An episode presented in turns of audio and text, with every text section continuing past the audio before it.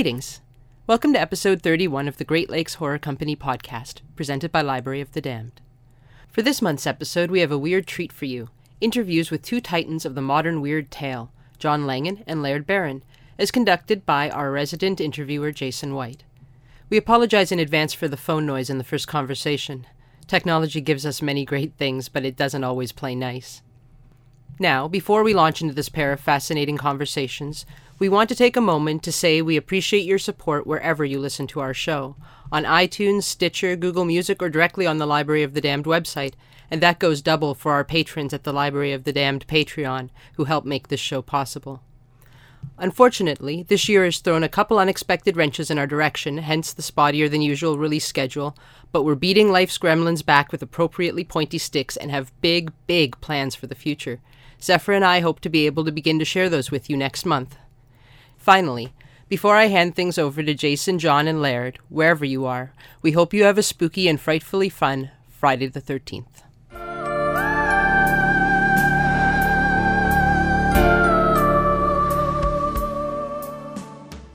Welcome. Uh, I am excited to have Laird Barron with me. Laird, he was born in Alaska where he raced the Iditarod a few times. He later moved to Seattle. He is a Shirley Jackson Award winner and the author of such esteemed collections as The Imago Sequence, Sequence, Occultation, The Beautiful Thing That Awaits Us All, and Swift Chase. He is author of the novels The Light is the Darkness and The Croning, and the novellas X's for Eyes and Man with No Name. Welcome to the show, Laird. Hi, Jason. It's, honor, it's an honor to be here. So, uh, you know, in, in preparation for my questions with you, I, I came to the realization, you know, I've always known it, but you never really mm-hmm. think about it until you think about it. You know what I mean? But I, I, figured out that weird fiction is perhaps my favorite genre to read in, and one reason for that is because it can be it can be much more horrifying than than what I thought my favorite genre was, and that's horror. And that's not a, a you know like a knock against horror. There's plenty of really good horror out there, but but I find that the the weird writers they can be more creepy and I can't help that uh, Weird is maybe a bit of a marketing approach at selling fiction from a marketer's uh, standpoint. Uh, but it seems like it's a lot more like a literary type of horror. Would you agree with that? Actually, I agree with sort of both premises that you floated there in your intro. Um, I just got back from a convention, uh, Necon 37, and as an aside, it's a really wonderful, wonderful experience. Yeah. But um, we actually uh, talked about or discussed this on a panel. Uh, and I, I, think the first third of the panel uh, was moderated by Jack Haringa and uh, John Langan cool. was on there as well, amongst others. But we, we, we sort of tackled this idea that I think we all, I think to one degree, degree or another, the panelists uh, all agreed that a lot of this is a marketing strategy as much as anything else.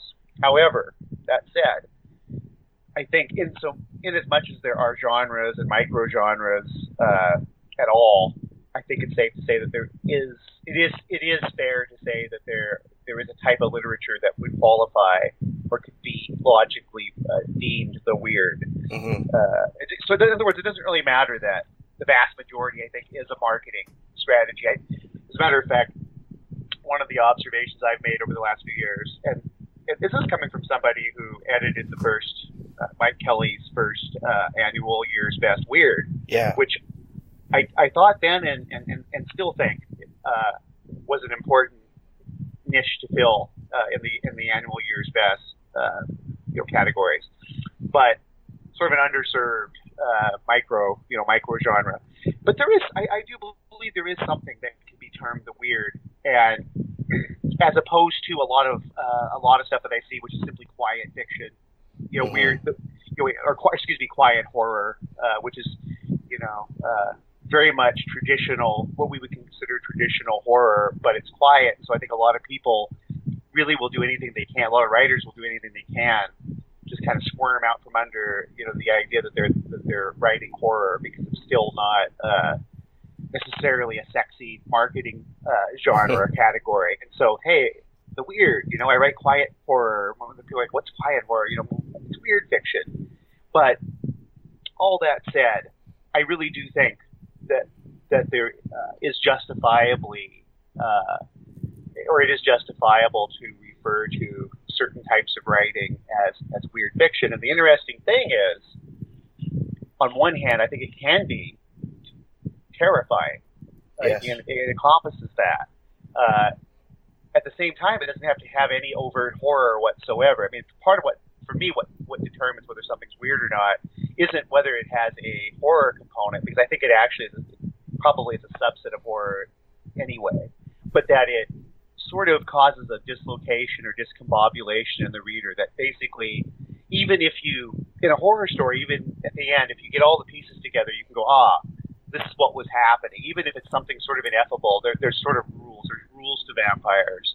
There's there's there's rules to how werewolves operate, etc. Even even Lovecraft's ineffable monstrosities, you know, uh, over the years with, with all the tampering that others have done with it and, and the mutations it's gone through, we kind of have you know some rules. They can only do certain things at certain times. It's, the elder sign will frighten them, etc., and so forth. Mm-hmm. But weird weird fiction, truly weird fiction, isn't inexplicable simply because of your viewpoint and you don't have all the information. It is still inexplicable even if someone came along and handed you every piece because the pieces wouldn't necessarily fit together in a way that is congruent with your understanding of the universe. Yeah. And I think, eh, for an example, I think uh, I'll just throw out one. There are several, but one example is Brian Evenson, his collapse of horses. Probably anything Brian's done, really, but his collapse of or a collapse of horses has you know possesses several stories that are sort of fulfill that nightmarish, uh, almost you know to go back to Lovecraft the the non-Euclidean geometry of things that happen in the stories. There's just no no matter even if you had more uh, backfill on these stories, you still would be left with uh, this feeling of the laws of physics have somehow been violated, uh, and but there's not going to be an explanation as to how. Yeah, one thing I like you kind of brushed upon the the uh, the ambiguity of uh, of weird fiction. That's one thing that that I think what leaves me feeling most chilled when I read a really well written weird story is just you know uh, where it leaves or how it makes the reader participate within the story. Yeah, agreed. Um, you know, going back to uh, Brian Brian Evenson, there's a story called Blood Drip, and it's ostensibly, I think, because we always try to find pattern in things that we haven't encountered. Uh, it, it could be a vampire story, Mm-hmm. and I'm not going to even give away any of it at all. But people go out and should go out and grab this book and read this story. It's it's just a fine, fine piece of work.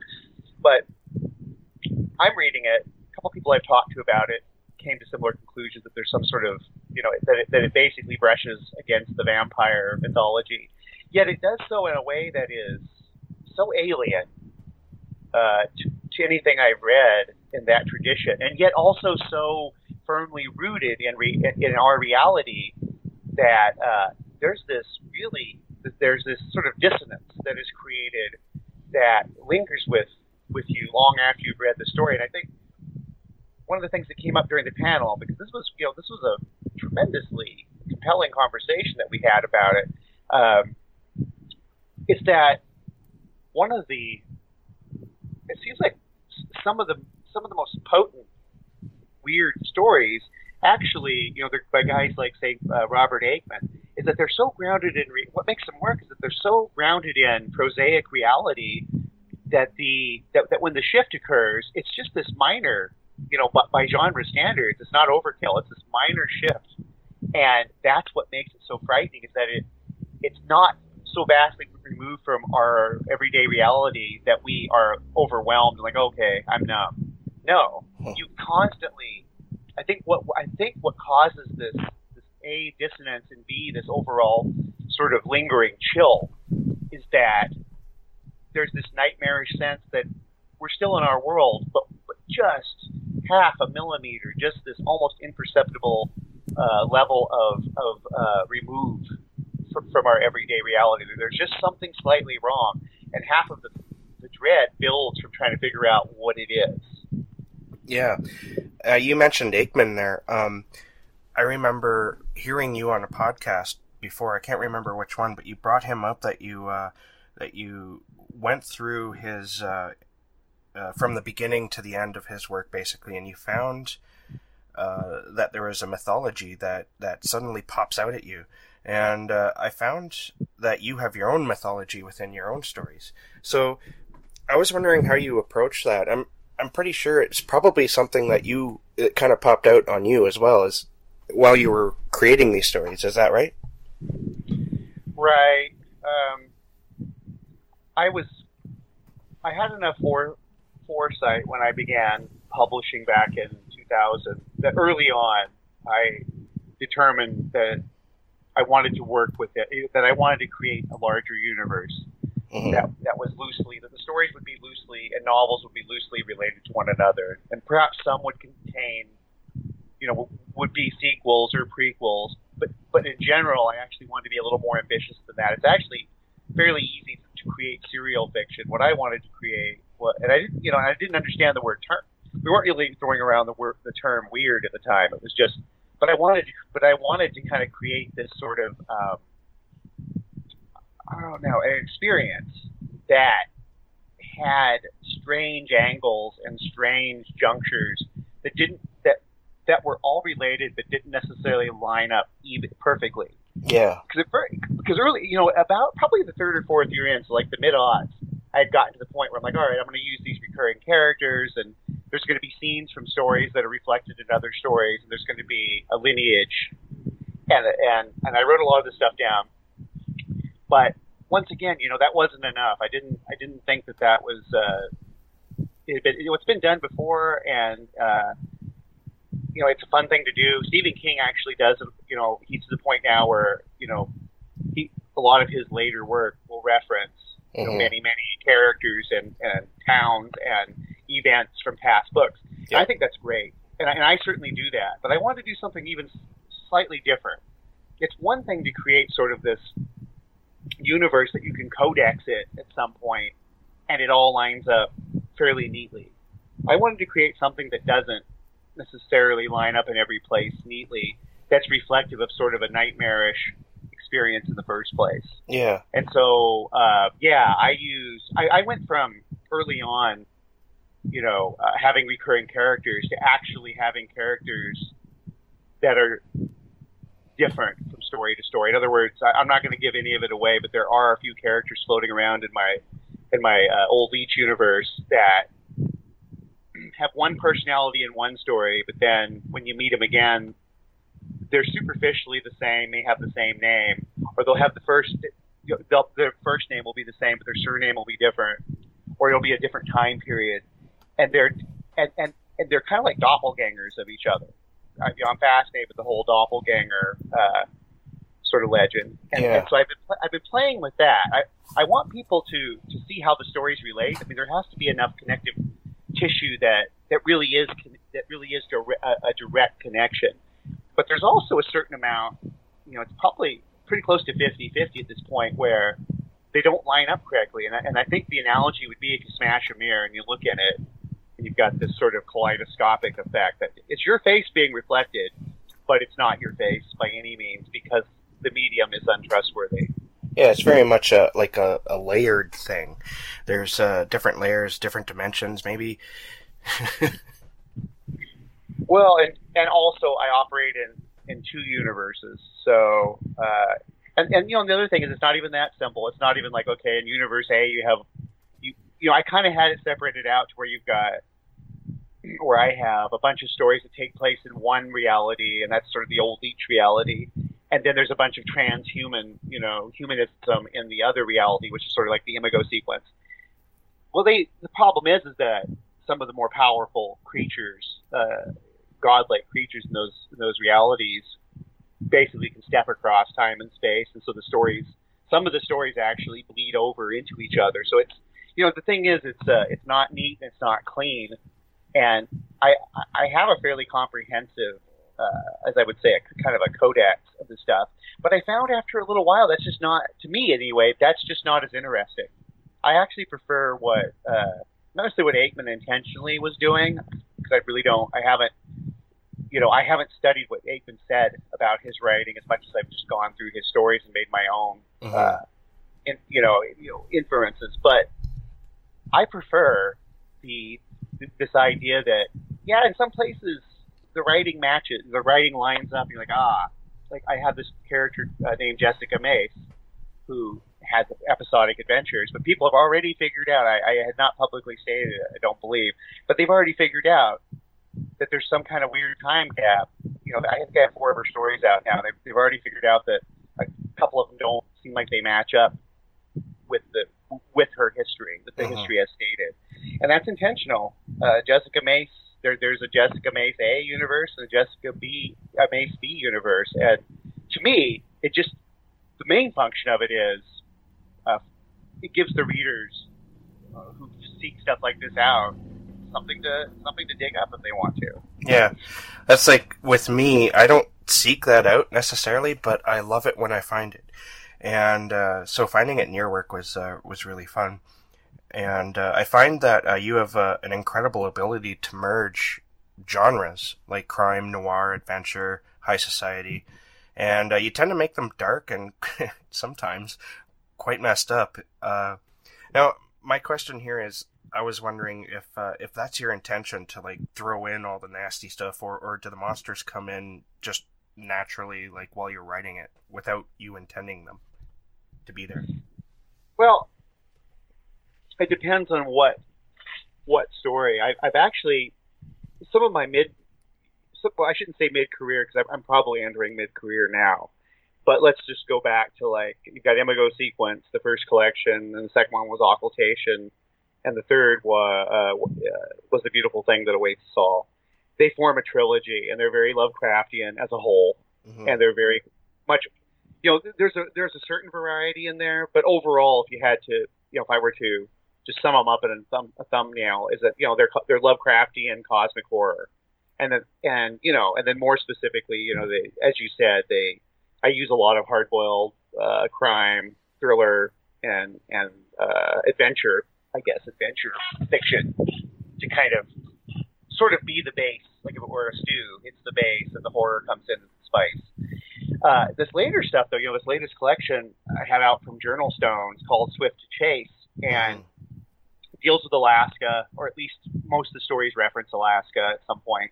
And it's in the same, you know, it, the stories take place in the same universe or universes as the previous.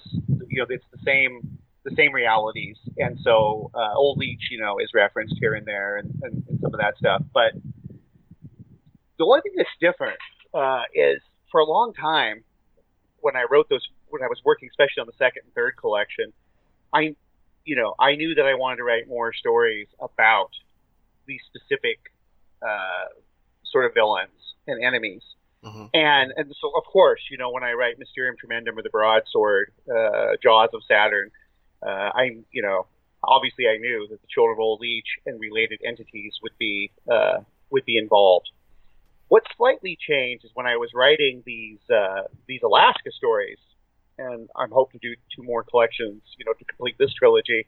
Is that some of it did surprise me more um, because I'm focusing less on monsters. If you go through the collection, there's a couple stories in there that definitely deal with tradi- you know with the tr- with the traditional idea of monsters. I think the monsters are slightly different, but but they're definitely uh, you know could be categorized as as supernatural creatures Mhm. but some of it is, you know, and, and then a lot of the other stories are more rooted in giallo and psychological horror and that kind of thing. Yeah. Uh, but yeah, actually, all you know, my plotting about that whole collection, because everything I do is is fairly, you know, I, I, I, I'm what they call or what Weston Ochse refers to as a pantser. You know, I, I very seldom know where this where it's going, or or I will have an ending and I'll work to it, but I don't necessarily, you know, I don't have a detailed plot. Usually, I, I prefer to experience the story myself for the first time when I write it. hmm That said, though, as I have an overall idea of what it will be and how it's going to organically fit with my other material. But that said, yeah, there was more room. I, some things surprised me in this latest collection, and that specifically some of the monsters that popped up and how they manifested uh, kind of took me by surprise. Uh, and you know what? Sometimes they didn't show up at all. There, there were a few stories where the monsters were, were never never made it onto the stage, and uh, I don't know. In, in some ways, uh, I really did change my writing style the last three or four years. In a sense, I became less programmatic and more uh, in the moment as I wrote, and I, and also I just sort of let them. You know, I have a ten. You know, I edit heavily, and I try to make sure the stories are smooth and they make sense, etc. But I tried to leave intentionally. I took I took kind of a, a leaf out of Stephen Graham Jones's book. I I'm not sure what his process is. So I won't speak to that, but I know that he's very organic and he's very stream of consciousness in how he writes, and mm-hmm. he doesn't go back and rewrite the stories a lot before before he sends them off. And I played with that, and uh, to, to the extent that I'm, you know, that my abilities allow me to, and my latter stories, the last five six years, are much rawer than the the first ten years, probably. You mentioned that uh, uh, when you go to write a story, you don't plan it out or, or plot it out, but you do have an idea of where it's going. Does the finished manuscript look a lot different from from what you had in your imagination before writing it, and maybe even during writing it? Yes, uh, in general. Every now and then, I'm surprised. You know, I'll, I'll have the story will just pretty much be will will will sort of exist and of course it's slightly different, but you know it, it remains the same. I would say that's about two percent of the time. You know, out of all my stories, I probably have five or six stories that have been that easy for me. The rest of them, uh, generally, I'm trying to think who said it. I want to say John Gardner, but I'm not sure if, if, if I'm giving credit to the right writer. But basically, they said that writing uh, a story or a novel is a lot like driving in the dead of night, a super dark night, and you can only see as far as your headlights. And so the, the path ahead of you is exposed a few feet at a time. And that's really uh, how it is for me. I I know what's the landscape takes shape just a few feet uh, in, in, front of my lamp, and that's pretty much that's pretty much uh, how I write all my stories. And then of course I go back through and uh, rewrite. You know, I have a tendency to go back through and rewrite it to make sure that uh, it makes sense and that it fits in with, with within the larger scope. I mean, because that's that's the biggest thing for me. It isn't. It's no longer okay. Does the story work independently? Of course, it has to do that. Yeah. It has to. It has to fit in to a larger uh, this larger body that I've created because I decided early on I don't want I, I just have no interest in writing a bunch of one-off stories. You know, every now and then I do one. It's, it's a great stress reliever just to have this B-side story floating around. Yeah. Uh, but I really, uh, I'm pretty much married to the idea now, uh, till death do us part, uh, that everything is going to fit into something. And if it doesn't fit into, you know, if I finish a story and it doesn't fit into to what I'm conceiving as the next collection, then it's not going to go in there. It's going to it's going to sit in a bank somewhere until or the vault somewhere until uh, until there's a place for it. Yeah. Oh, um, one thing I, I love about reading your fiction is it's like uh it's like going exploring. you have to you oftentimes have to reread the story just to see if if what you read if you perceived it the same way or not while reading it the second time, and you always find new things. And I, I find that your writing is really thick and dense with symbolism, character, and atmosphere. So I was wondering, how do you develop these ingredients when you approach a story? Well, thank you. Um, when I, it, it, and it's an it's an interesting process because I just sold a couple crime novels to uh, G.P. Putnam Sons, oh, and congratulations. These are thank you great fun. I'm enjoying. Actually, I, I think I've had the most fun. I'm working on the second one now, and I think just from a uh, very primal place, I really enjoy writing these books. They uh, like John will tell you, I was renting a room from them when I John Langan when I uh, and his wife when I wrote the first one. And they said, "Man, you laugh a lot when you're working on this." kind of cackle maniacally. You know, I enjoy writing in general, but it's more it's it, it it's kind of a grind. You know, I do it uh, every day for many hours a day, uh, seven days a week, and I'm pretty exacting of myself. I'm meticulous, and so the minute to minute, it's not really that much fun. You know, it's fulfilling. But this writing this crime fiction uh, actually is fulfilling and enjoyable. Uh, but it's a, a roundabout way. I'm kind of getting at is that one thing I noticed, especially working with my editors and stuff at the at the at, the, at Putnam is that what we're looking for, what they're looking for in commercial fiction, is a lot different than what uh, I've written for the the, the you know the mid-sized to small press. Yeah. Uh, and, and probably you know what I write for the mid-sized and small press would actually fit in quite well with some with, with some of the more independent you know the uh, big publishers who are looking for something really literary. So I guess it's a long way around to say that you know uh, there is a huge difference uh, depending on what you're writing. And short fiction for years has been, you know, I, I've just been lucky because a lot of my stuff is pretty baroque, it's pretty dense, and I don't really think it's something that unless you've read me for a while, because I think authors sort of sort of train people how to read them. Mm-hmm. Uh, I think after you read Cormac McCarthy, for example, for a while, or if you read Brian Evenson, you know, a couple books by Brian Evenson, or especially somebody like Robert Aickman, you don't know how to read. I don't think you know how to read Robert Aickman, or could possibly know how to read him, because uh, he's sort of an extreme example of this. Until you've read at least one of his collections and started on another one, then you start, if you're paying attention, you start putting it together, going, "Oh, this is sort of what this is sort of what he's trying to say," and and maybe this is how I should be interpreting him. Because the problem is that we bring, I shouldn't even say problem. The reality is that we readers bring a lot of baggage into uh, into the equation. Mm-hmm. Uh, our preconceptions, our our how we how how we have been trained uh, by our you know by our experiences to uh, to interpret genre. When we talk about genre, you know when you when you when you write crime or you write category science fiction or whatever, you're working within a tradition. You can you can do some interesting stuff within that tradition, but you're still, you know, if it's crime fiction, there still has to be a body at some point. There has to be a robbery, or there has to be a heist of some. I mean, there, there, you know, if it's a western, somebody's going to be wearing a cowboy hat, and I'm sure people are going to be riding horses. I mean, there, there are these various. There are these very, you know, there's a train robbery probably, or or something to do with the train. I mean, there, there are these various. Um, I don't want to even say formula, but basically signposts or traditions that make up these genres, and then you hopefully will do something that justifies uh, your entry into that particular part of the canon.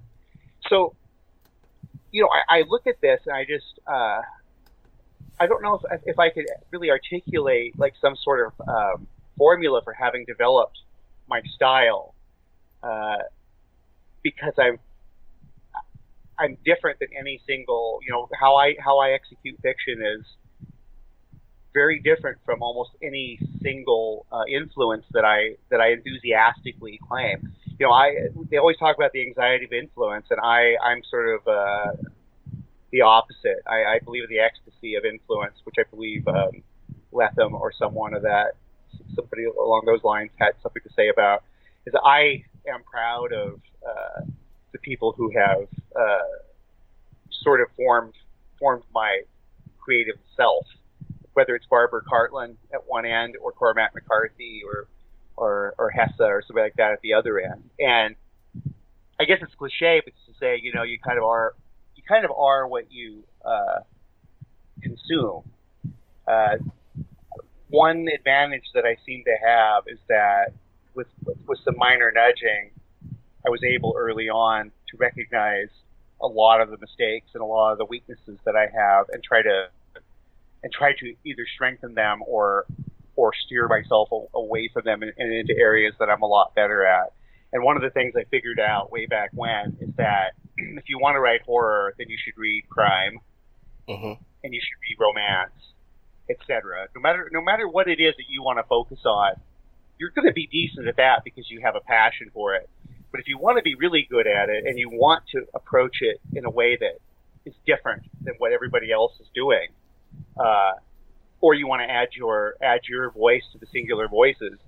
The only way you can do that is to go outside that genre and start and start looking for uh, something to bring to bring back to it. Like basically, that genre might be your nest, and you're trying to feather it. You need to go out and and and find and find things to bring back. You don't you don't skulk around the nest and try to recycle what's already there. Yeah, I've heard that theory before. It's like, uh, don't learn just how uh, your own genre that you want to work in works. uh, figure out how other genres work as well, and then you can really apply different elements into the genre that you want to work in. Exactly. Yeah. Uh, to switch gears a little bit, uh, I I remember listening on a podcast about your story 31 being adapted into a into a film. It's written and directed by Philip Gelatt. Um, now, at the time, this was I think in uh, in the winter. They didn't have a release date yet. Uh, do do you know of any release date yet? No, uh, I know that it's getting close. I, let's see, it was from uh, it, yeah, it's Philip Gelatt, and he adapted a story from Occultation, the Occultation collection, called Thirty, which I wrote for the uh, Shirley Jackson uh, Shirley Jackson Award. Yeah, right. I said thirty-one. It's thirty. So I thought, well, you'll, the reason I well, you know what? It's pedantic. It's not going to be called that anyway. But uh, uh, Rob Zombie just had a film called 31, so I'd hate to. I don't want Rob Zombie to come after me. but anyway, uh, he'll find me. But no, um, it's called at least at this uh, at this point it's called They Remain. Yeah. And it should be, you know, I don't know when I don't know when it will premiere, when it will first screen. But what I have been told, and what was released in Variety here about a month or a month and a half ago, is that it will it, it will make it to the festival circuit. So I don't know what that means entirely, but it's coming. And yeah. once that happens, is you know, I because I know this happened with other like one of the what was it, The Witch last year. It actually had come out the year before on the festival circuit, and then the next year it went into wider distribution. Mm-hmm. Now, I don't know if that's the case here, but I I wouldn't be surprised. You know, I, if it hits if it hits um, uh, the festival circuit this fall and then this winter or or next spring it comes out. Uh, I do know that Paladin uh, is the name of the company that's going to distribute it. So that's always a good, you know, the fact that it's you know that it's going to be widely distributed is a good is a good sign. Yeah, uh, you saw a screening of the movie. What was it like seeing your stories come to life or your character come to life within your story? Yeah, it's, it was great. I have a lot of faith in Phil. Uh, he's a great writer. He wrote uh, the you know he was the lead writer on the Europa Report, which is a really wonderful independent film. Came yeah, out a few years ago. Movie. Yeah, it's you know it's I knew it was in good hands. I suspected I was when uh, I when when I found out what he had, you know what his credits were, and that's a good one. But you know he showed me a draft of uh, you know of the screenplay uh, for, for They Remain, and I I knew I was in good hands. That was I confirmed it. The guy is really good. Mm-hmm. Um, very, it's very faithful. I will say this: it's very faithful to the to the story. Um, and I went up. You know, uh, he and uh, Will Will Battersby, one of the producers, had had me up to the uh, movie, uh, the film site back in 2015 when they were filming it up in uh, way upstate New York, and it was that's actually what really hit me is uh, they were going through that day. They were going through a scene uh, that you know, kind of a tense scene in the in the story. And what and what what hit me, and then of course was reinforced when I watched the film, is you always you know a lot of writers that's one of the bucket list items. You know, oh man, I would love to have something made to a film. Mm-hmm. You know, and then we just casually, you know, you know, you think about this story or that story or this novel or that novel with, you know, wow, it'd be great if you know actors of your choice, you know, populate this film and do it. What I what I didn't appreciate until I until I saw it firsthand, what the actor had to go through, and then and then of course the rest of the film, is just how cavalierly, you know, or just how horribly I treat my characters. That's what they're going. Stuff that I just you know casually wrote. It was very I mean a very tense scene, and to watch someone go through that, you know, uh, crawling around naked in the desert or in the in the forest or whatever, being hunted uh, you know, the, just how stressful, you know, for, for them to try to, uh, for that actor to try to sort of emote, appropriately emote the, uh, you know, the terror yeah. and, and, and dread and, and, and adrenaline that would be occurring within that kind of a, a struggle, uh, gave me, you know, it gave me a new appreciation for what, for, for what I'm writing and for what, uh, you know, what lengths these guys will go through to see it to see it done. I mean, these guys really they believe in their craft. I mean, they they uh, uh, were, were working. You know, Rebecca Henderson is, was the is the female lead, and um, William Jackson Harper is, is the male lead. And I I was watching him perform, and I, that's what stuck with me a year and a half later is just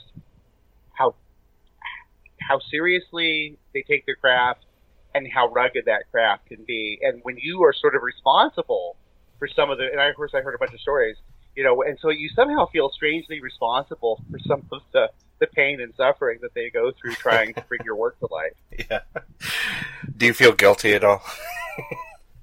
no, because uh, I don't feel guilty uh, because it's it's voluntary and everybody gets paid and all that. But I do feel, but I had to force myself to see it that way. I, I have to admit. Yeah. When I first saw some of the stuff they were going through, of course, I felt, oh, I wish I would have been nicer. And then, of course, another part was like, no, you, should, you, should, up the ante next time. It's uh, what I would say is it's not guilt; it's appreciation. I yeah. have a deep, I have a deep and abiding appreciation for the actor's craft. For sure. Um, well, before we uh, started this interview, I, I mentioned that uh, I also talked to John Langan for this episode, and uh, he had a lot of great things to say about you. And uh, I know that you guys are friends, and I I was really excited when he won the Stoker for the Fisherman. You must have been pretty excited too. I gotta tell you, man, I got misty eyed. Um, it's it's fair to say, and you know, he and I have been been dear friends for many years now, but I have, and I hope to continue to make a lot of friends in this industry. I'm very close to a lot of people, and the bottom line is I had other friends. You know, I consider Stephen Graham Jones, for example, and Paul Tremblay. I feel close to both of them, uh, mm-hmm. especially Paul, whom I've known and, and, and been at his house many a time, et cetera, know his family.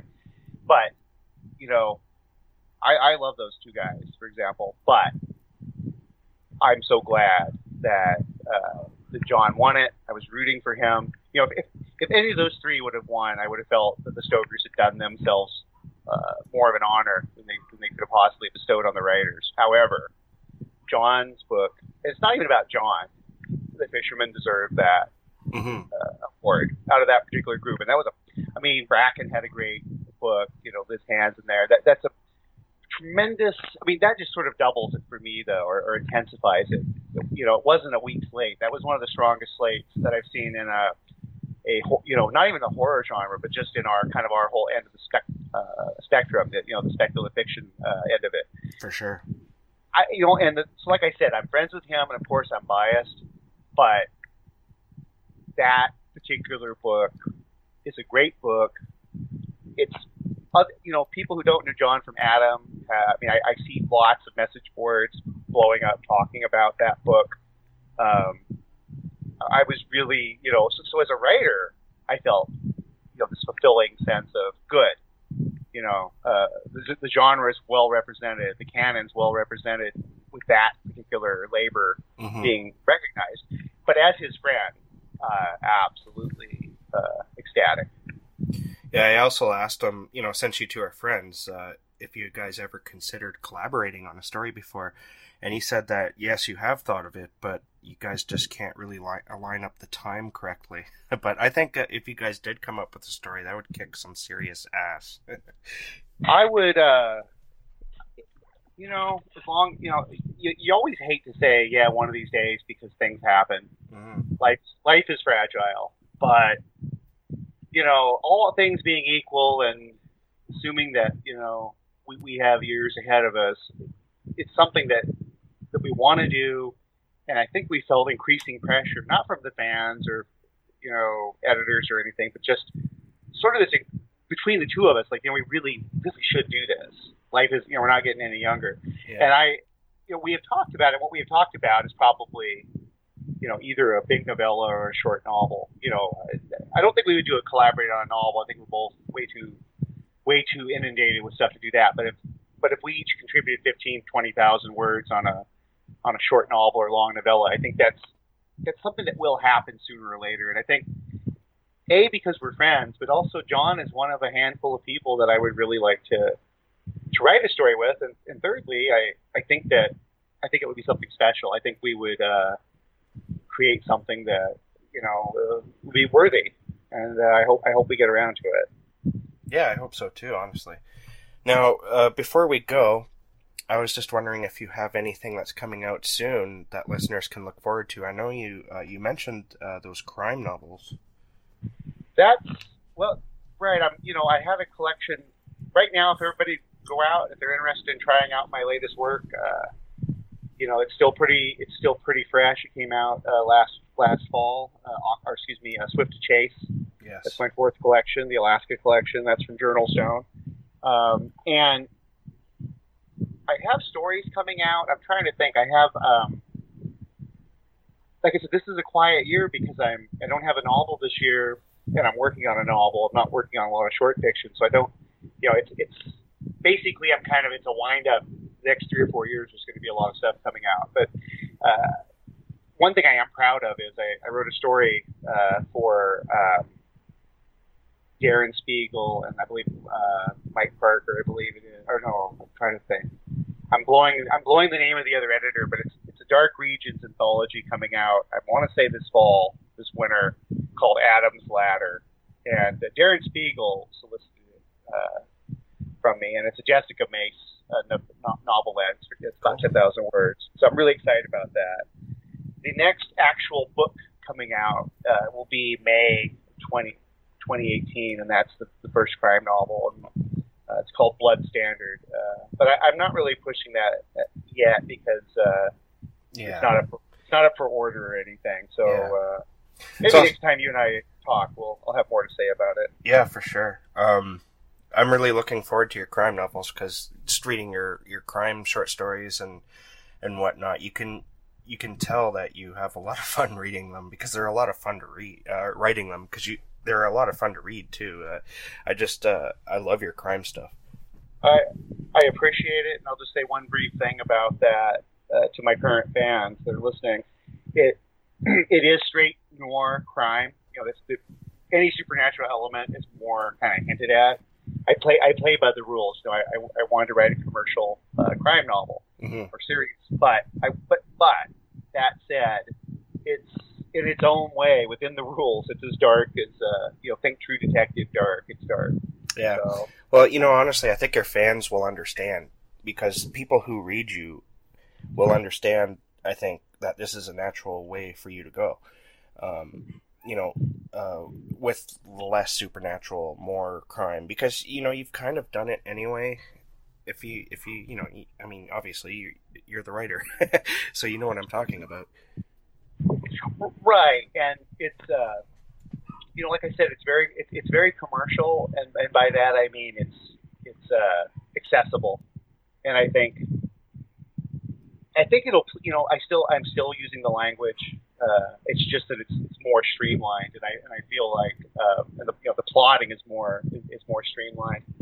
So I, I, I really do think that uh, it should have a good chance to attract you know your regular your regular crime crime readership, but I think the people who liked what I've done already, who like that hard boiled horror, will still find something, uh, you know, to, to embrace in this. Excellent. So, uh, where can listeners find you online? Can get me uh, at Twitter, hit me up at Twitter uh, under uh, Laird Barron, Mhm. Facebook, same thing, and my website is uh, my official author site is Laird Barron at WordPress.com. Excellent. Well, it's always a pleasure talking with you, Laird. Thank you so much. Thank you for having me.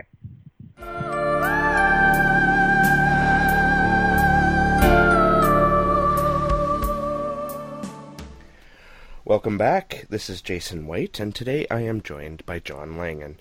John is the author of the novels House of Windows and The Fisherman, along with the collections Mr. Gaunt and Other Uneasy Encounters, and the wide, con- along with the Wide Carnivorous Sky and Other Monstrous Geographies.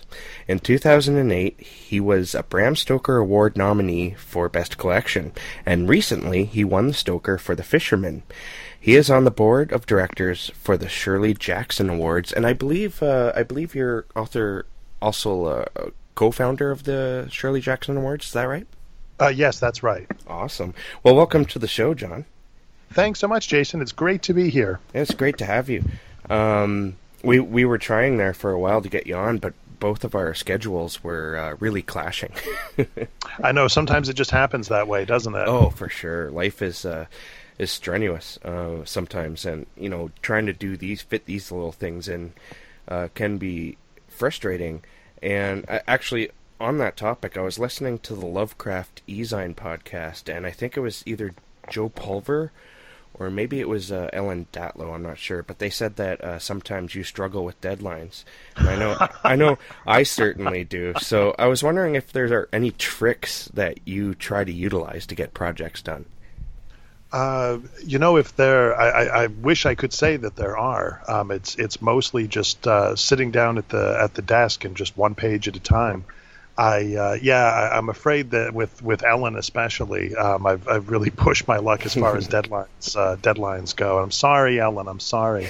Um, but you know, uh, for me, I, I, mean, I've had friends say to me, "Ah, just just write it. You know, just just don't worry about uh, about uh, in a way how good it is. Just get it done." And you know, I, I mean, I, I, get that you can obsess over things too much.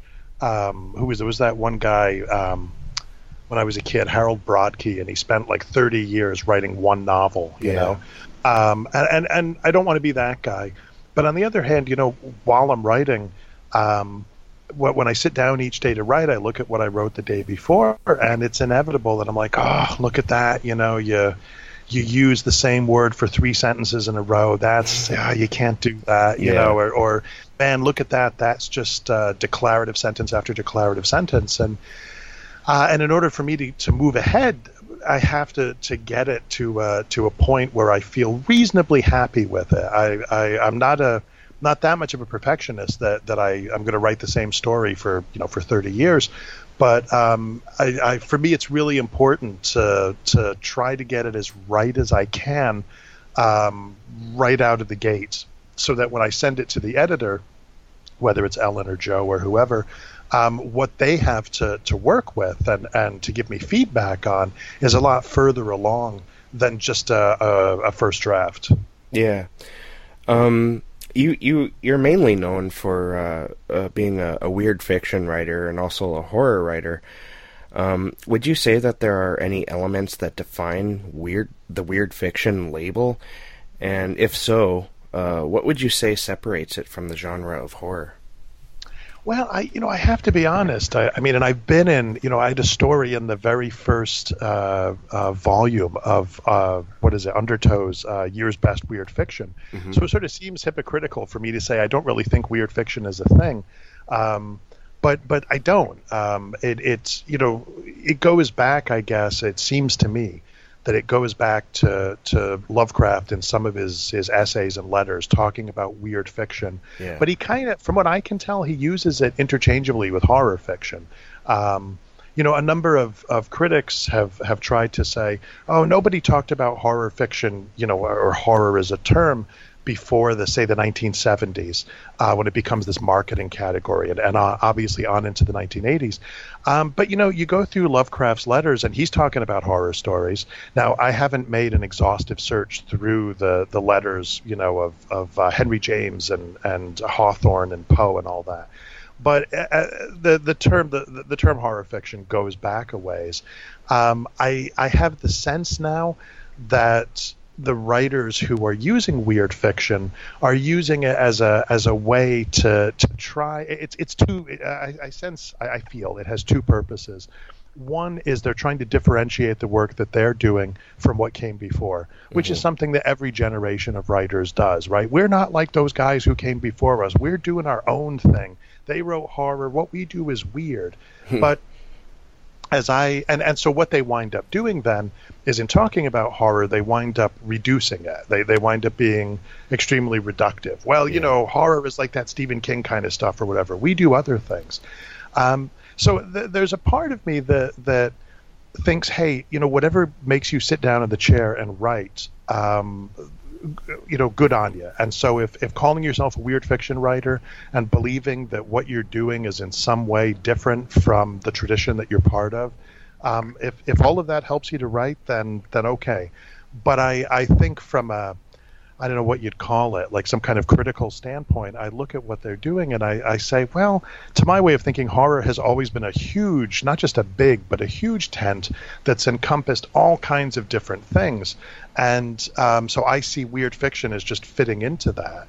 I, uh, I, I, have a sense that the, the weird fiction writers um, are interested in a lot of, of writers um, outside of, of the tradition of, of let's say, um, you know, Stephen King back to through, uh, like, say, Richard Matheson back to Lovecraft. I have a feeling that they're more interested in, in maybe European writers that haven't been paid attention to as much. Um, uh, Bruno Schulzer or someone like that, mm-hmm. um, and you know, w- which is uh, totally, uh, totally valid. But I think, um, I, you know, here's the other thing. I also think that weird fiction.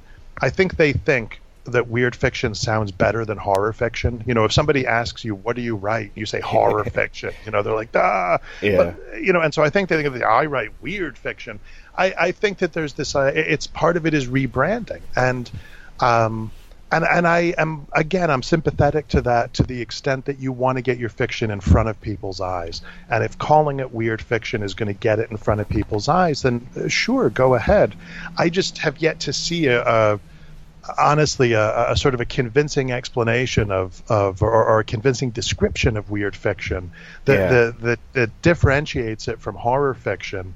Um, which, as I said, I see as this really broad and encompassing term in, in any kind of compelling way. Yeah, exactly. Uh, that's actually that's the reason why I asked, is because uh, that that term weird fiction is getting tossed out a lot these days, and uh, you know uh, a lot of weird fiction, certainly not all of it, but a lot of it is basically just horror.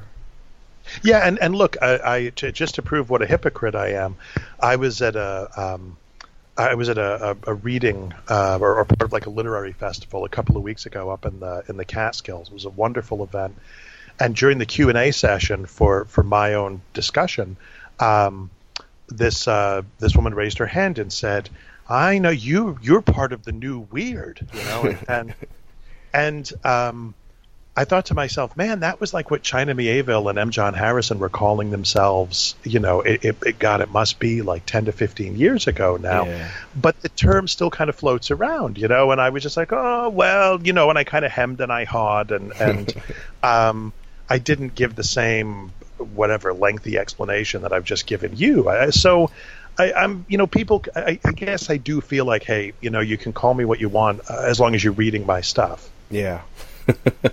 now, one thing uh, I've noticed about your writing, and this actually goes with uh, with a fair amount of uh, uh, what's classified as weird fiction, is that your stories are not only dark and horrific; they're also very literary.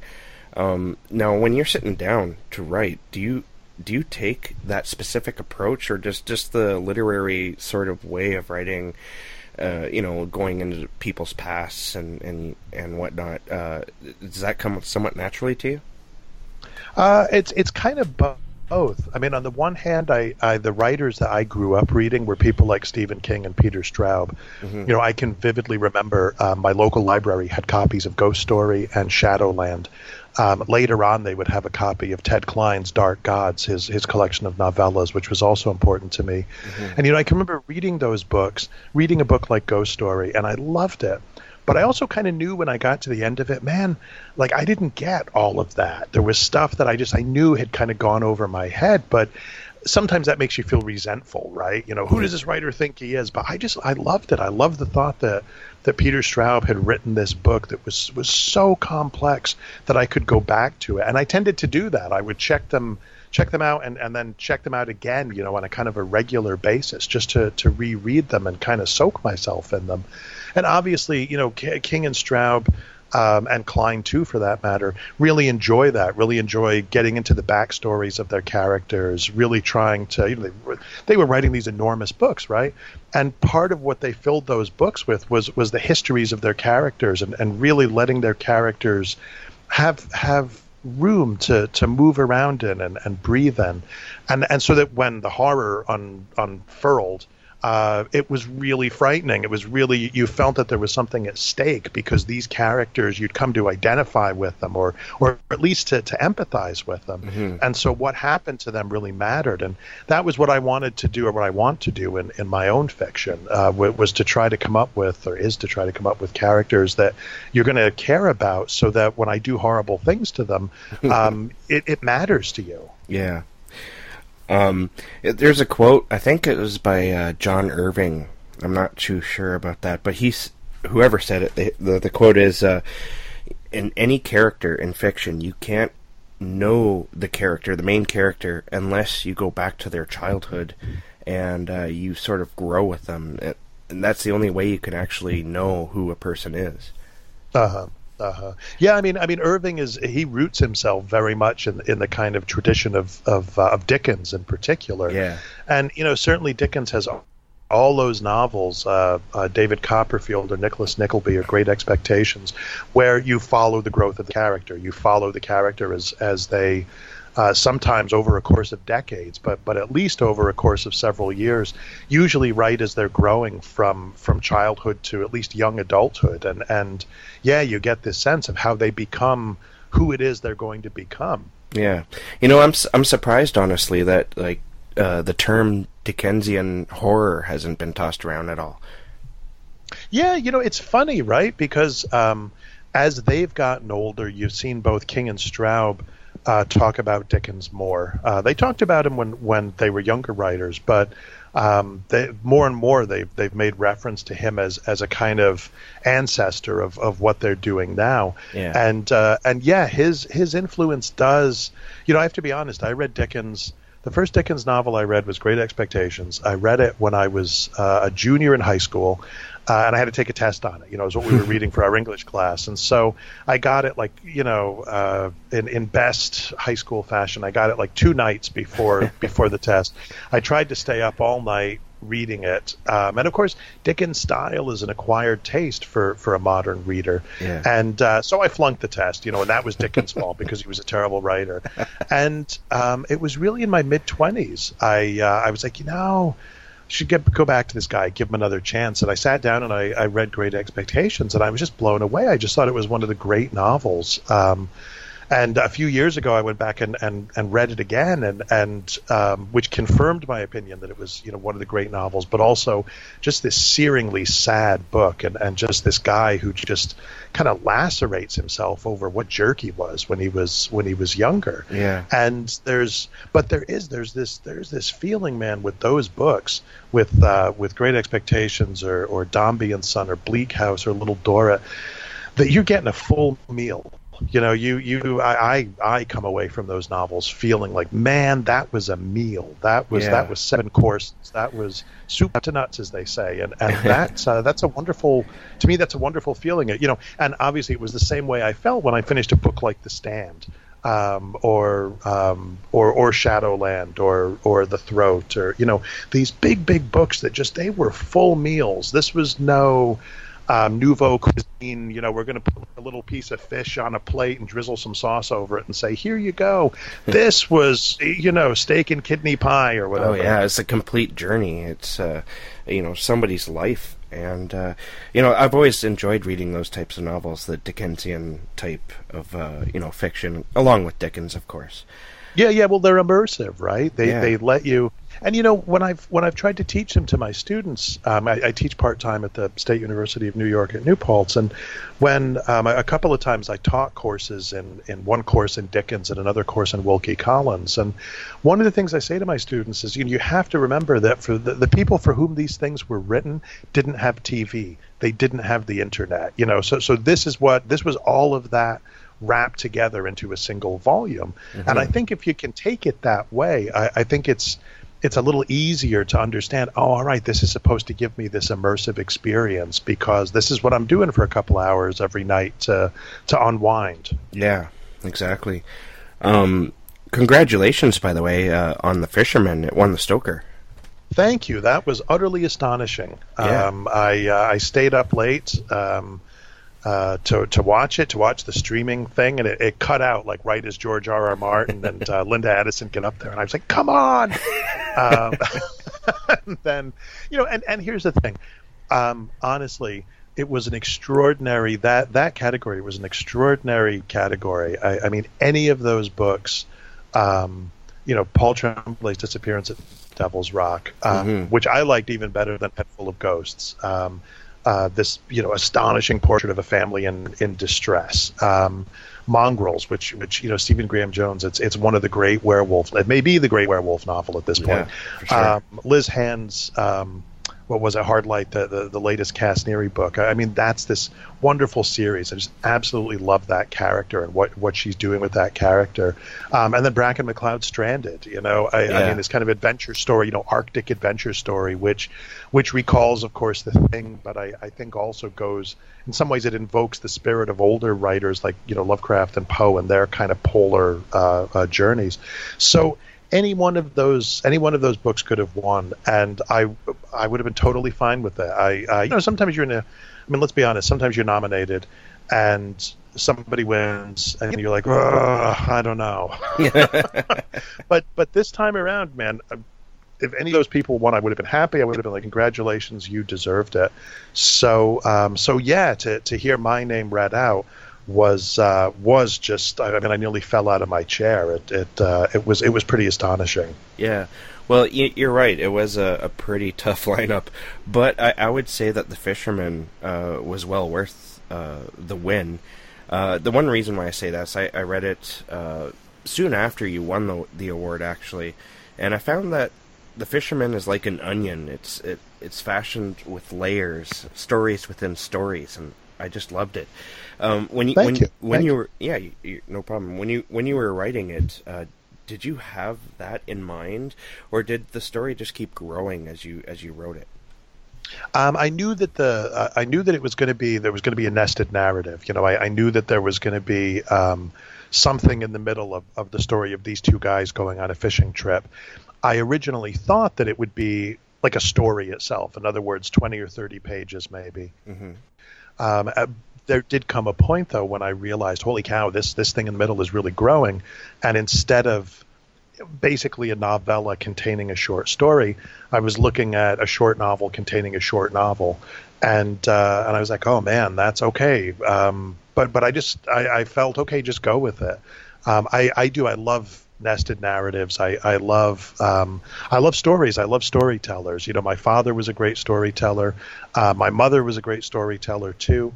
Um, and uh, and I kind of just grew up with that. When when my brother and I, my younger brother and I, were kids, sometimes my parents would let us watch the beginning of a movie. When we were kids, the big thing was to get to watch the beginning of a James Bond movie, um, Sean Connery preferably, but we would you know we would take Roger Moore, and um, and we could we would usually be allowed to watch the beginning at first like half an hour and then my parents would be like okay it's time for bed yeah. but then the next day my dad would like recite almost verbatim the rest of the movie you know so this is what happened now you know and cool. and so um so yeah we and you know and there were obviously they told stories my dad told stories about being in the british army when he was younger and and my parents told stories about their their young married life together and so on. So I, I came out of that. Um, uh, it, it, was a very personal thing for me, and uh, and then a, lot of the novels that I really liked, um, especially once I I got a, a little bit older. Um, you know, I, when I was that same that same when I was 16, that same class where I, I discovered I hated Dickens, um, I uh, I read Jane Eyre, which is uh, which right from the beginning, interestingly, just absolutely floored me, and I, I love the way that, that Jane is telling her own story and talking mm. to the to the to the reader, and then a lot of the the Great Gatsby or um, The Sun Also Rises or um, uh, My Antonia, Willa Cather's novel. Um, that there were all these novels that I read and I just loved, and and uh, Conrad stuff, Heart of Darkness, and Lord Jim, and that. And, and I love these novels where the narrator was was kind of part of the story that, that he or she was telling. And so I, I'm not like in a way it seems perfectly, well, it seems almost inevitable to me that this is the kind of stuff I would write. Uh, growing up the way I had grown up, but then also um, also reading the stuff that I maybe that was the reason I like to read that stuff. I, I mean, thinking about it now um, was because I identified with with that tradition of, of storytelling, and obviously Stephen King and and uh, and Peter Straub, you know, included that in in their novels as well. Mm-hmm. Now, uh, uh, the novel is uh, it's not a very long novel, though. You know, despite the uh, the layers. Uh, but did did it go through many drafts, going back to the whole uh, trying to get it done? You know, um, it, it actually um, it was more a case of I would put it aside for a while, and um, I think the um, the, what I, I, guess what I've been thinking about is sort of the crucial moment in its development came very very late. Um, when I was in the middle of, of that middle section, this this enormous flashback section or or or, or uh, past story, and um, and I keep uh, at at the time I thought to myself. Um, I knew that I was going to have this this camp that's at this reservoir that's being built. Um, the guys who are you know, helping me build the reservoir, and weird things are happening, and a group of them get together to go to see what the deal is. And my original thought was that there would I would let them go off and and whatever happened would kind of happen out of sight. You know, that that, that I would yeah. have I would have maybe just people at the camp. There's like weird lights in the sky or whatever, yeah. you know, or, and or, uh, or the whole concept of of the guest. I love that yeah, yeah. Well, well, that's it, right. They're going to deal with that guy. They're going to deal with that guy, yeah. and and we would never actually see that. We would just we would just have this report of of yeah, the people in the camp were like, wow, weird. You know, there was lightning in the sky and it was a weird color, and and then I thought to myself that was maybe kind of a cheat, you know. But but I was a little nervous about about um, kind of going all out, uh, and then my friend, my, my good friend Laird Barron was was working on his first uh, first long novel, The Croning, mm-hmm. and he was uh, talking with uh, with Jeff uh, Jeff Ford, another fantastic mm-hmm. writer. And Ford said to him, "Look, you're writing your first novel. Your impulse is going to be to play it safe. Fight that impulse. Go nuts. Just just whatever you think you can do, whatever you think you can get away with, you do that."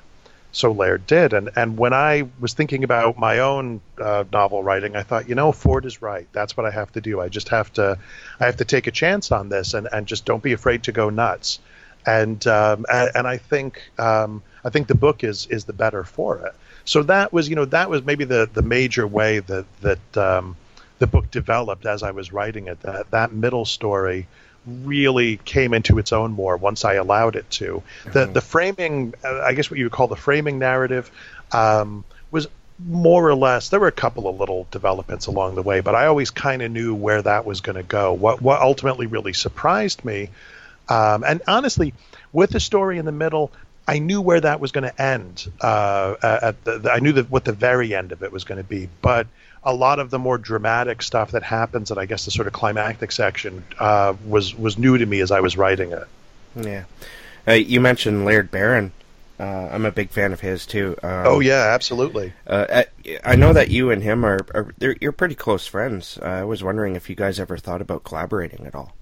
Yeah, we kicked. We've kicked a bunch of ideas around. We uh, it was an early, early thought once we uh, once we became friends, and uh, um, I mean, our first idea was to do a Godzilla versus Cthulhu story, and uh, we just thought that would be crazy and fun and that sort of stuff. But um, you know, we we kind of we kind of moved past that idea. Um, uh, and, and, every now and again, we kick stuff around. We were we were going to do. Um, at one point, we were going to do a story, you know, in in, uh, in Mary Shelley's Frankenstein, um, after uh, after uh, Victor destroys the monster's mate. He decides he's not going to make the monster's mate. They they chase each other around the world, which is ultimately how they come to be where they are at the at the beginning of the novel, and um, and nobody really talks about that. You know, like like that. That's that's like like um, at least that I'm aware of. Maybe hmm. it's entirely possible that there's a whole bunch of fan fiction out there or whatever that, that, I'm not aware of.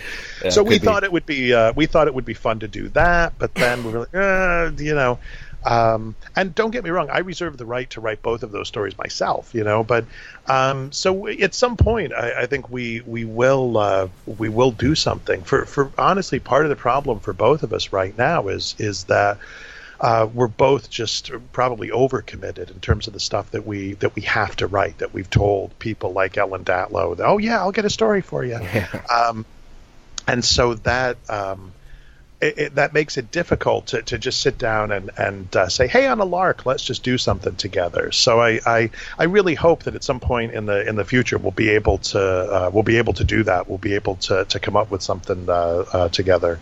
That would be awesome. I, I, I know I would uh, swipe that up as quickly as I could.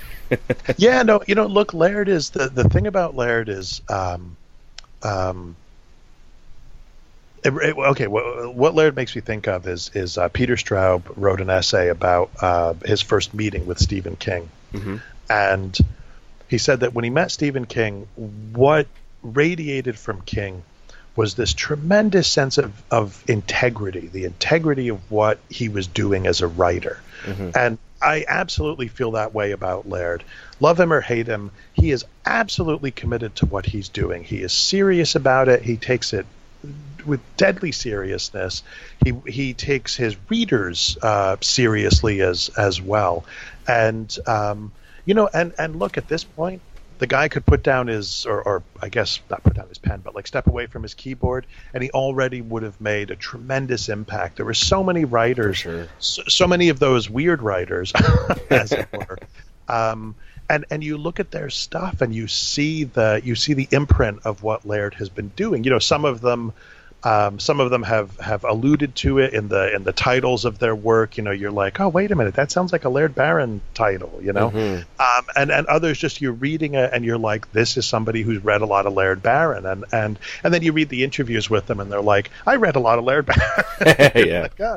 and you know, which is no look. Don't get me wrong. That's no uh, no knock on that. No, it's, no. it's just to say that Laird's presence has exactly. been yeah. from the get go just um, just overwhelming and astonishing, and and and um, yeah, I, I feel really really privileged to call him my friend. He's a he's a great guy, and and uh, and yeah, I, I, just think an amazing writer. Yeah, he he's both. I've had a, had the chance to talk to him before too, and uh, and he was a, a, really really fascinating person to talk with.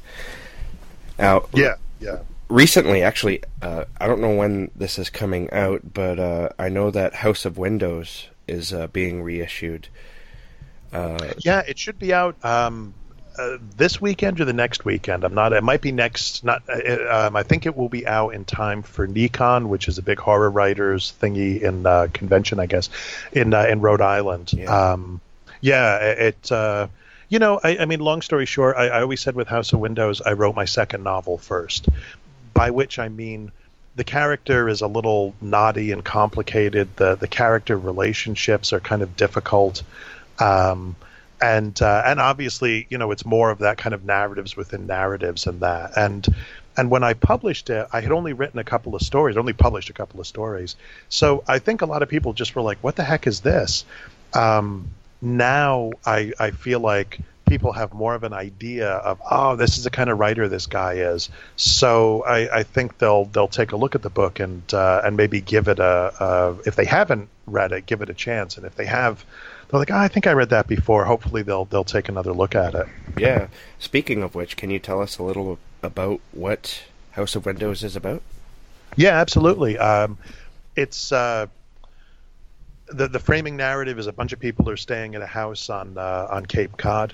Um, this is actually the same kind of framing device I used in, in my first published horror story uh, on Skua Island. Um, and I, will get back to it at some point for another story or, or novel. I like the idea, you know, of people being together in a house and somebody's like, hey, anybody know any ghost stories, you know? Mm-hmm. so there's this young woman there, youngish woman there, whose much older husband disappeared um, and is presumed presumed dead. But there seems to be more to the story and she agrees to tell the the narrator, the framing narrator, if he'll uh, if he'll hang out with her. She agrees to tell him the story, and what you uh, what you learn is is that she was her husband's student. Um, he was a college professor. She was his graduate student. They had an affair, and the affair ultimately led to him leaving his wife or his wife leaving him. Uh, but but the two of them got together and, and got married.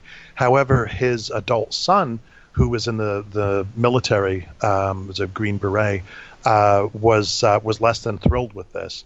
And mm-hmm. father and son had a big altercation, a big fist fight, basically. At the end of which they were thrown in jail. The cops were called. They were thrown in jail.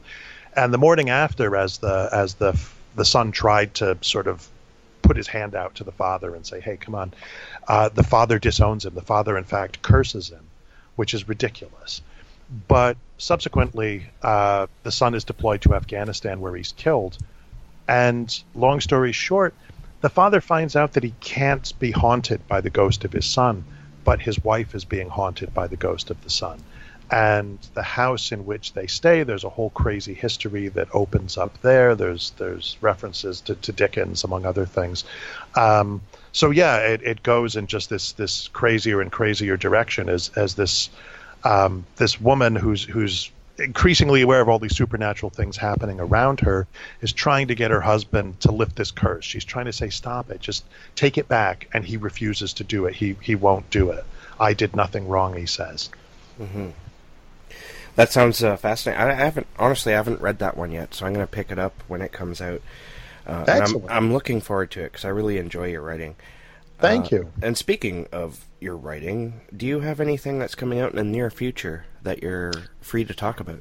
Yeah, absolutely. I, uh, I'm, I'm, uh, I have. speaking of things that are overdue, uh, my third, uh, my third collection, uh, which is called Sefira and Other Betrayals, mm-hmm. Uh, which is available for pre-order from Hippocampus Press. It's, it's coming out. I hope in the fall. I'd really hope to have it out in the summer. I'd hope to have it out in the spring. Long story short, with with each collection, I like to have. Um, at least one new piece of fiction in it, and I like it to be a novella if I if I can. Mm-hmm. Uh, so the novella for this has just grown into a, a short novel, and I'm trying to, to to get to the end of it now. And I'm also writing uh, another story, another original story, uh, in part just because it's it's it's a story that I had written the beginning of, and uh, when I was putting the collection together initially, I thought, man, that story would be really cool to include with this collection. But I already had one original story, and I thought, come on, that's enough. But over time, I just thought, you know, I've really got to include that story. That's just the book would not be the same without that story.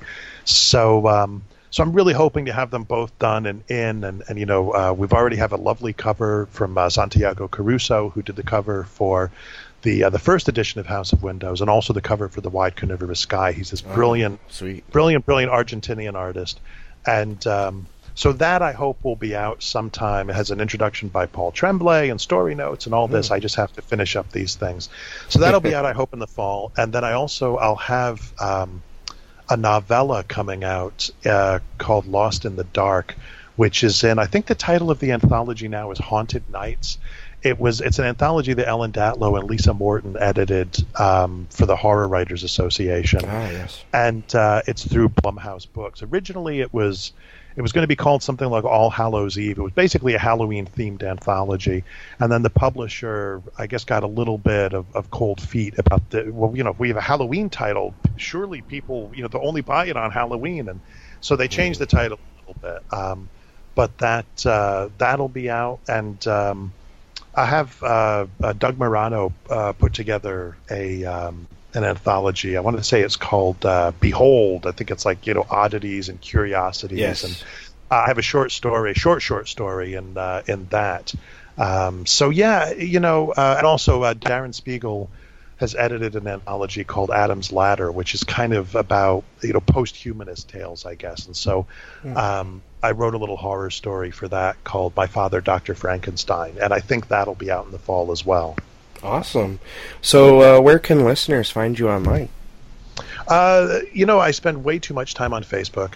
um, it's uh, it sounds like a joke, but it's really not. It's really no, true. I understand um, that. and uh, um, and you know they can just check my website. They, they uh, uh, basically I have a, a, WordPress blog. If they just Google, uh, just look up, uh, you know, John Langan, horror writer, or uh, the the name of the blog is Mr. Gaunt, um, which was the name of an early successful story. So I just kind of stole that name for myself. Um, so yeah, they can they can find me there. Uh, there are a couple of other John Langans out there. There's a guy who writes college textbooks. Yeah, Uh, actually, I ran composition into that while uh, Yeah. doing some backstory on you. Yeah, like, yeah. I am. I am not that guy. I wish I were because he like owns a house on the, the Jersey Shore. So he must be doing okay for himself.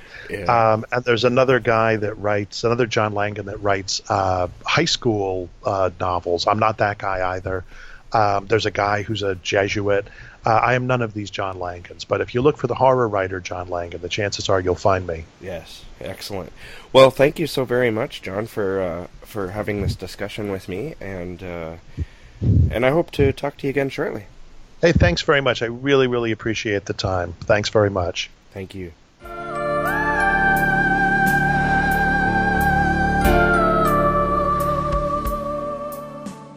Thank you for tuning in to our Weird Fiction special. A huge thank you to Jason White and guests John Langan and Laird Barron who made this episode possible. If you've liked what you've heard today, you can subscribe to the Great Lakes Horror Company on iTunes, Google Music, or Stitcher. And you can support the making of this podcast on Patreon at patreon.com slash library of the damned. Also, if you like what we do, please take a moment out of your very busy day to leave us a review. It helps more people discover the podcast. You can also find us on Facebook, just search for us by name, and on Twitter at GL Horror Podcast. If you have a question, comment, or idea for a future show, please email it to glhc at horror-writers.ca. The Great Lakes Horror Company is sponsored by libraryofthedamned.com. The show is produced by Sephera Giron, Monica S. Kuebler, and Andrew Robertson. Our theme music has been provided by Leslia Kiervurst. Thanks for listening, and until next month, keep it weird. And if it's already weird, make it weirder.